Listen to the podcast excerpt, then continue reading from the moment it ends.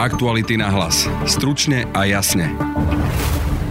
Predseda progresívneho Slovenska Michal Truban dnes priznal, že okrem opakovaného užívania marihuany skúšal aj LSD, povedal, že to bola chyba a ospravedlnil sa za to, ako o drogách hovoril študentom. Takto sa o drogách pred študentami e, nemá rozprávať. Čo je to LSD a najmä je to problém pre človeka, ktorý chce byť budúcim premiérom? Pýtali sme sa slovenského lekára, ktorý skúma používanie LSD vo Švajčiarsku, Jana Kohúta. Skôr naopak si myslím, že je to skúsenosť, ktorá je dôležitá, môže byť dôležitá v živote človeka. Ublíži to Michalovi Trubanovi v politickej kariére? Budete počuť sociológa Michala Vašečku. Je to stratégia, ktorá je nebezpečná pre neho, pretože e, aj keď si niektorých ľudí získa, tak iných si môže mimoriadne silne odplašiť. Druhou dnešnou témou je rozhovor s Veronikou Remišovou z Kiskovej strany za ľudí. A ani teda ten smer a Robert Fico na mňa neutočil toľko ako v tých ako posledných týždňoch Igor Matovič. Počúvate podcast Aktuality na hlas, moje meno je Peter Hanák. Predseda progresívneho Slovenska a líder kandidátky PS spolu Michal Truban priznal, že v doterajších vyjadreniach o marihuane nepovedal celú pravdu. Zverejnil video na Facebooku, z ktorého si teraz pustíme ukážku. Posledné dni som veľmi veľa rozmýšľal, pretože som cítil, že som niečo neurobil dobre. Cítil som, že vo svojej komunikácii o drogách som sa oveľa viac zaoberal tými, čo na mňa utočili, ako sebou a svojimi chybami. Keď som išiel do politiky, tak mi rodina aj kamoši hovorili, že na čo tam idem, že ma to zničí a že sa začnem chovať uh, ináč. Ja som im hovoril, že nie, že to ustojíme a že naopak do politiky treba ísť, aj keď je ťažká a špinavá, ale že to je jediný spôsob, ako Slovensko posunieme dopredu. No a prišla minulý týždeň prvá skúška, kedy vyšlo vonku moje staré video z e, prednášky, kde som rozprával o drogách a ja som sa zachoval presne ako politik, ktorým nikdy nechcem byť. Začal som a chcel som vyzerať oveľa lepšie, ako naozaj som. Do politiky som nešiel preto, aby som vyzeral dokonale, ale preto, aby sme do nej donesli väčšiu úprimnosť a otvorenosť. A preto vám aj teraz bez okolko poviem, ako to je. Marihuanu som mal viackrát, nebolo to iba raz na intraku a zároveň aj pred 12 rokmi som vyskúšal LSD. A to je všetko.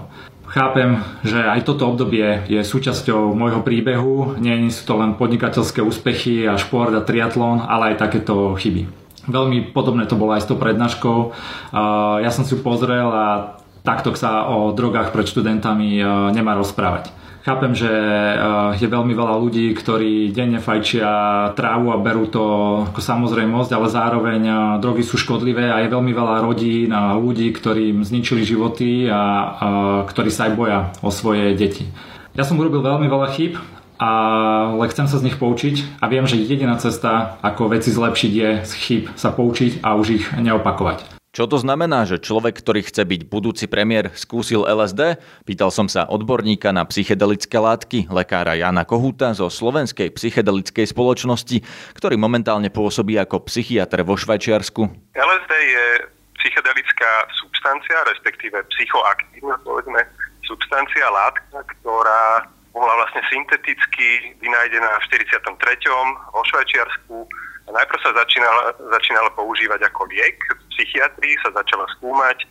Skúmala sa aj v Československu, dokonca v Pezinku. Juraj Stig, doktor Juraj Stig ju používal vo výskume. Neskôr sa aj používala pri liečení dokonca závislosti, čo je paradoxné. K tej látke je to, je to substancia, ktorá zmení vedomie človeka, umožní mu pozrieť sa na svoje vnútorné prežívanie, na svoju psychiku, na svoj život iným pohľadom, rozšíri vedomie, čiže človek treba si uvedomí iné súvislosti, ktoré predtým nevidel. Takisto mu ale zmení vedomie v zmysle, že vnemy e, treba sen, tie senzácie e, zrakové alebo čuchové alebo vnímanie hudby začne zrazu vidieť inak alebo vnímať inak. Sú tieto účinky e, dočasné, teda len kým účinok drogy trvá, alebo môže takto zmeniť pohľad na život a to prežívanie vnútorné aj natrvalo? Lebo ja som sa napríklad dočítal, že ľudia skúšajú LSD, pretože im to zmenilo pohľad na život, alebo to hovoria tí užívateľia a že dokonca existujú aj hnutie za legalizáciu práve preto, že, že to zmení pohľad človeka na život. Áno, mení to pohľad na život, dokonca je,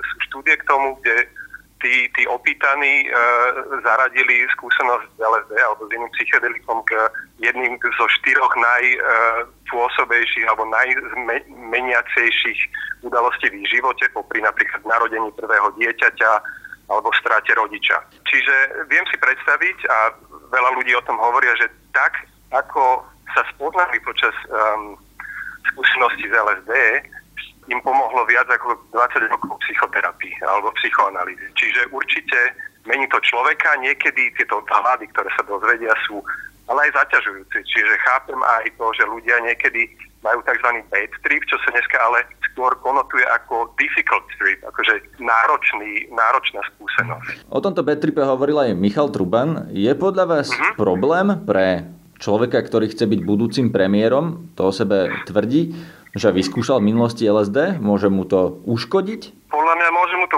uškodiť v politické rovine. Pokiaľ ľudia si spájajú z LSD, že, že to zase človeka spraví nejakého magora alebo nejakého blázna, tak, tak mu to politicky uškodí. Ale ja si nemyslím, že jemu ako jeho psychike a jeho osobnostnému rozvoju to poškodilo tak, že by nebol schopný alebo by nebol príčetný Skôr naopak si myslím, že je to skúsenosť, ktorá je, je dôležitá, môže byť dôležitá v, čo, v, v, v živote človeka. Ako to myslíte? Lebo ono je to vnímané na Slovensku skôr tak, že, že drogy sú zlá vec, ktorá človeku uškodí.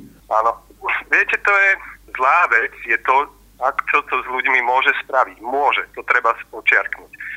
Psychoaktívne substancie môžu spôsobiť aj, aj, aj, aj um, nejakú zmenu v, vo vnímaní sveta, zmenu v hodnotách e, môžu, ale na, môžu aj, mm, ako by som povedal, blaho podporovať, ale môžu takisto viesť k závislosti, hlavne tie e, látky, ktoré, ktoré fungujú na e, dopamíne a na opioidoch, čiže heroín, kokain, pervitín a amfetamín. Mhm. Ale LSD nie je to isté ako tieto látky? Aký je medzi tým rozdiel vlastne? LSD funguje na úplne iné, inej báze. LSD funguje na tom, že sa uh, zníži aktivita default mode network, čiže uh, vlastne úvodzovka sídla ega a zrazu dokážu medzi sebou komunikovať aj iné oblasti nášho mozgu a našej osobnosti a kvázi sa pozrieme na, aj na život, aj na naš, naš, našu osobnosť z, z nadhľadu, z inej perspektívy. Ale na to potrebujeme mať bezpečné prostredie. Čiže ja radím eh, LSD ako potenciálne prínosné skúsenosť z LSD, ale v bezpečnom prostredí. To v našej kultúre sa o tomto vôbec nehovorí a je to buď demonizované, alebo úplne adorované do, do, do, do, do výši. Thomas Metzinger, eh, nemecký filozof, hovorí o Bewusstseinskultúr, že musíme si založiť kultúru vedomia, ako ho pestovať, ako s ním pôsobiť. A k vedomiu patrí aj zmena vedomia. K tomu patria aj látky, ktoré zmeniajú, zmenia vedomie, či je to kanabis, či je to LSD, ale aj iné látky. Len Rozumiem, ale predsa len sú to... Sú rizikovejšie. Predsa len sú to nelegálne drogy, zrejme existuje nejaký dôvod, prečo LSD je nelegálne, nie? Na sú viacero, je na to viacero dôvodov. Hlavný dôvod, prečo je zakázané LSD, teda vo väčšine štátov je to, že, že eh, Amerika pretlačila v 70. rokoch jeho zákaz na pôde OSN kvôli tomu, že hnutie hippies e, proste sa začalo brojiť proti establishmentu, pozreli sa poza okraj svojho malomestského sveta a zistili, že že nezmysel bojovať e, vo Vietname je nezmysel byť rasista. Prepačte, ale ako toto súvisí s LSD? Nerozumiem tomu. Lebo táto zmena vedomia je na celo spoločenskej úrovni e, bola nežiaduca. Rozumiem, ale to, že vojna vo Vietname je zlá, si môžete uvedomiť aj bez, bez uh, skúsenosti z LSD. Áno, ale toto bola rýchla cesta, ako si to títo ľudia uvedomili. V masovom počte. Boli aj prípady, keď tí ľudia brali LSD v nevhodných podmienkach a ublížili si. Hej. Dokonca boli prípady, aj keď niekto vyskočil z okna pod vplyvom LSD, ale tieto prípady, to boli promile prípadov, ktoré boli nafúknuté za účelom propagandy. Rozumiem, ale to, čo hovoríte, že ľudia môžu rozmýšľať o tom, čo sa deje v spoločnosti a o súcite napríklad, ako ste spomenuli, to sa dá aj bez LSD, nie? Dá sa, dá sa. Alebo je, je, to, je to LSD v niečom iné? Práve v tejto oblasti? LSD, LSD je veľký katalizátor tohto procesu, týchto vzhľadov. Viete, že no, žiaľ, alebo našťastie LSD to spôsobí behom po, po požití, behom povedzme si hodiny a pol, hej. A, ale nie, nie je to instantné osvietenie. Zase tiež to netreba takto glorifikovať. Hej. Je to, umožňuje to proste jak hovorím, pozrieť sa poza okraj toho vlastného taniera a viac než len na svoju špičku vlastného nosa. Ako lekár vnímate nejaký medicínsky dôvod, prečo je LSD nelegálne? Vidím tam dôvod, uh, vidím nesprávne dôvody alebo nesprávnu argumentáciu toho, vo, vo rukách lekára, ktorý by podával LSD terapeutickom settingu by nehrozilo zneužitie, lebo by podával ten lekár vo svojej ordinácii alebo na svojej klinike. Hej. Ale teraz hovoríte o v podstate terapeutickom užívaní a to napríklad aj pri marihuane sa vieme, že sa tým dá liečiť za určitých okolností, keď to ľudia príjmajú napríklad v tabletkách, ale tá realita je iná, že ľudia užívajú drogy asi iným spôsobom ako u lekára. Vidíte v tom nejaké nebezpečie, že naozaj je tam dôvod, prečo je to nelegálne? Ja si myslím, že nebezpečie je, pozrite sa, branie psychoaktívnych látok, hlavne pokiaľ človek na ne není pripravený, na tieto zmenené stavy, je rizikové správanie. Len či na to reagovať represiou. Dá sa to dekriminalizovať. Napríklad môžeme sa pozrieť do Portugalska, tam je vynikajúci prípad, kedy použili peniaze na represiu, na prevenciu. A po B je podľa mňa spoločnosť mala tolerovať vlastné rozhodnutie občana a, ako svojprávneho, že chce zmeniť svoje vedomie. OK, môže to mať so, sebou rizika, ale e, takisto môže občan ísť aj na motorke sa e, voziť a leziť po horách, piť alkohol, povedzme si úprimne. A tiež je, je to povolené, čiže nejaká forma rizika, e, ktoré na seba berie občan, by mala byť povolená.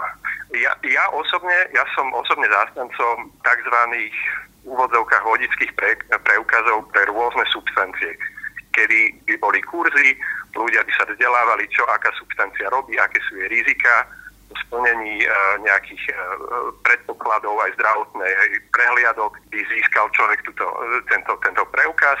Pokiaľ by sa udiali nejaké e, okolnosti, nejaké nežiaduce, by boli nejaké nehody alebo by sa treba z, e, niekomu ublížilo, tak by bol o to viac, by stratil tú licenciu a by bol uh, trestne treba aj stíhaný. S týmto názorom zrejme na Slovensku nebudete vo väčšine asi ani medzi lekármi a psychiatrami. Mýlim sa? No, obávam sa, že to tak je. A mám, mám na to také vysvetlenie. Viete, kamarát uh, adiktolog povedal taký, taký dobrý príklad, že, že adiktológovia alebo psychiatri sú um, predpojatí voči drogám a priori kvôli tomu, že oni vidia iba tie negatívne dôsledky, lebo tiež nemôžu s tým terapeutizovať, lebo je to ilegálne. Čiže... Rozumiem, ale nestačia tie negatívne dôsledky práve na tie obmedzenia, že ak naozaj sú to látky, ktoré spôsobujú napríklad závislosť alebo škodia tým ľuďom alebo aj spoločnosti, lebo keď zoberieme aj taký alkohol, tak škodia aj ľuďom e, v okolí e, tých užívateľov. Či toto nie je dostatočný dôvod na to, aby to bolo obmedzované? Ja si myslím, že to, to je problém v tom, že jednak je to veľmi malé percento, kde, kde ľudia, ktorí berú psychedelika alebo marihuanu, veľmi malé percento týchto ľudí skončí na tej nejakej psychiatrii alebo sa im niečo zlé stane. Po A a po B je, je problém v tom, že tí ľudia, tí konzumenti týchto látok nie sú dostatočne informovaní o tom, ako bezpečne konzumovať, respektíve sa dostávajú k látkam, ktoré sú všelijak pomiešané s nebezpečnejšími látkami. A toto je tiež negatívny dôsledok e, kriminalizácie, že ľudia nevedia, čo presne kúpujú. A potom niekto môže mať bad trip, lebo si myslel, že si dáva 100 mikrogramov pardon, LSD a bolo to tisíc. A to je nebezpečné. Potom jasné, že je LSD nebezpečné. To bolo lekár Jan Kohut. Môže priznanie k opakovanému fajčeniu marihuany a aj k vyskúšaniu LSD ublížiť Michalovi Trubanovi v politickej kariére? Pýtal som sa sociológa Michala Vašečku. Môže to byť pre neho problém, eh, ale to ešte nevieme. To, to čo teraz sme bol, mali možnosť sledovať, je pomerne odvážna stratégia pána Trubana a progresívneho Slovenska, ktoré predpokladám vychádzajú z toho, že medzi mladými ľuďmi jednak eh, to, že skúsili nejakú drogu, povedzme marihuanu, je natoľko rozšírené, že to nikoho z nich neprekvapí a vedia, že medzi práve týmito ľuďmi majú svojich potenciálnych voličov.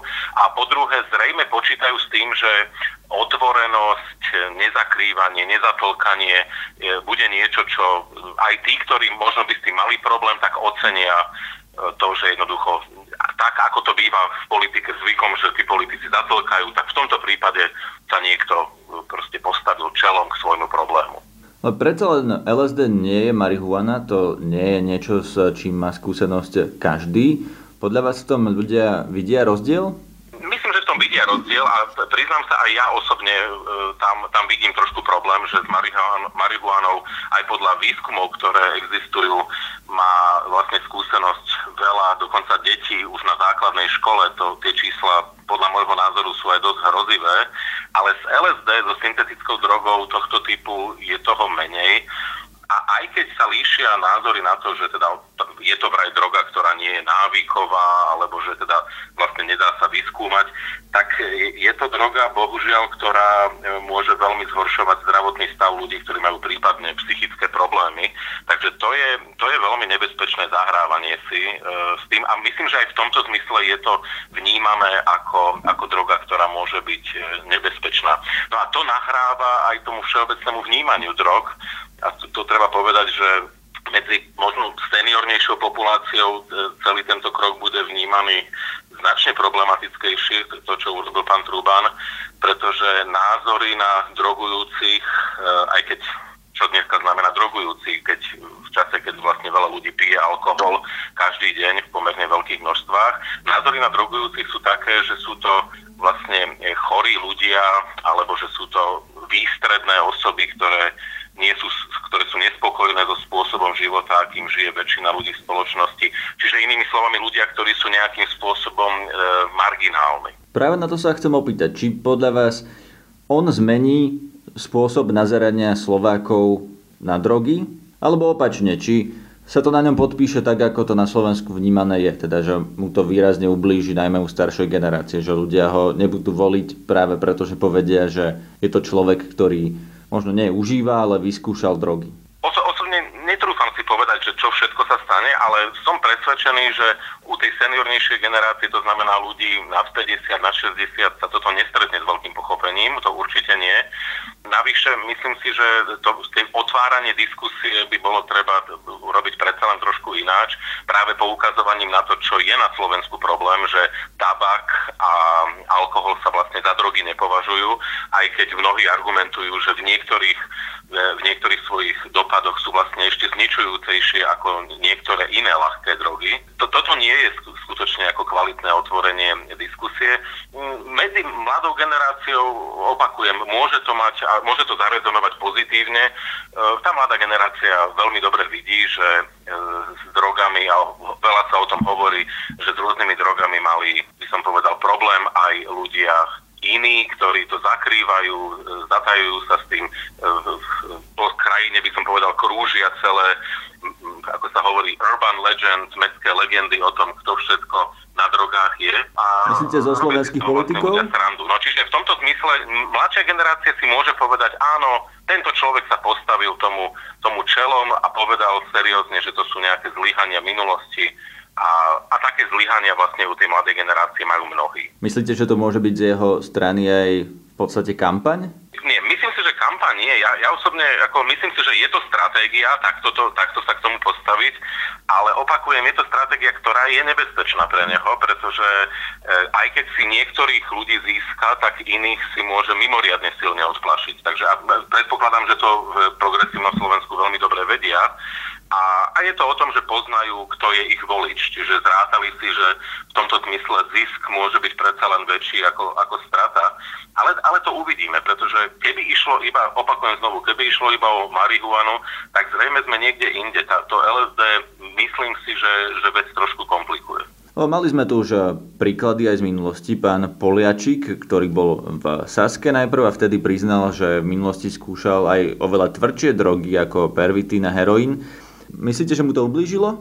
Myslím si, že Martinovi Poliečikovi to neublížilo u jeho potenciálnych voličov a on má samozrejme svojich voličov, ale uh, naopak u ľudí, ktorí sa cítia konzervatívnejšie orientovaní, uh, tak Martin Poliačik sa dostal vlastne do kategórie neakceptovateľného politika. Takže v, to, v tomto zmysle to isté sa môže stať pánovi Trubanovi, ale, ale pokiaľ je to stratégia, kde jednoducho viem, že istí ľudia ma aj tak nebudú voliť, tak eh, hovorím, politicky by som to vyhodnotil ako, ako možno dobre premyslenú stratégiu, ale ak teda už sme sa dostali do tejto fáze, že, že politici ako pán Truban hovoria o takýchto svojich e, hriechoch minulosti, ak to môžem tak povedať, tak by bolo dobré v tej téme pokračovať a seriózne otvárať debatu o tom, že teda ako je to vlastne s drogami na Slovensku, otvoriť tému e, širšie, akým spôsobom je vlastne alkohol považovaný za, za niečo úplne prirodzené, aj keď je to veľmi vážna droga s, s fatálnymi dôsledkami, častokrát pre tých, ktorí ju nadužívajú. No a potom otvoriť debatu o tých tvrdších drogách, lebo opakujem, no, e, mne, mne teda asi zo, z tejto kauzy zostane v hlave ten príbeh toho LSD. Rozumiem, zostaňme pri tom progresívnom Slovensku.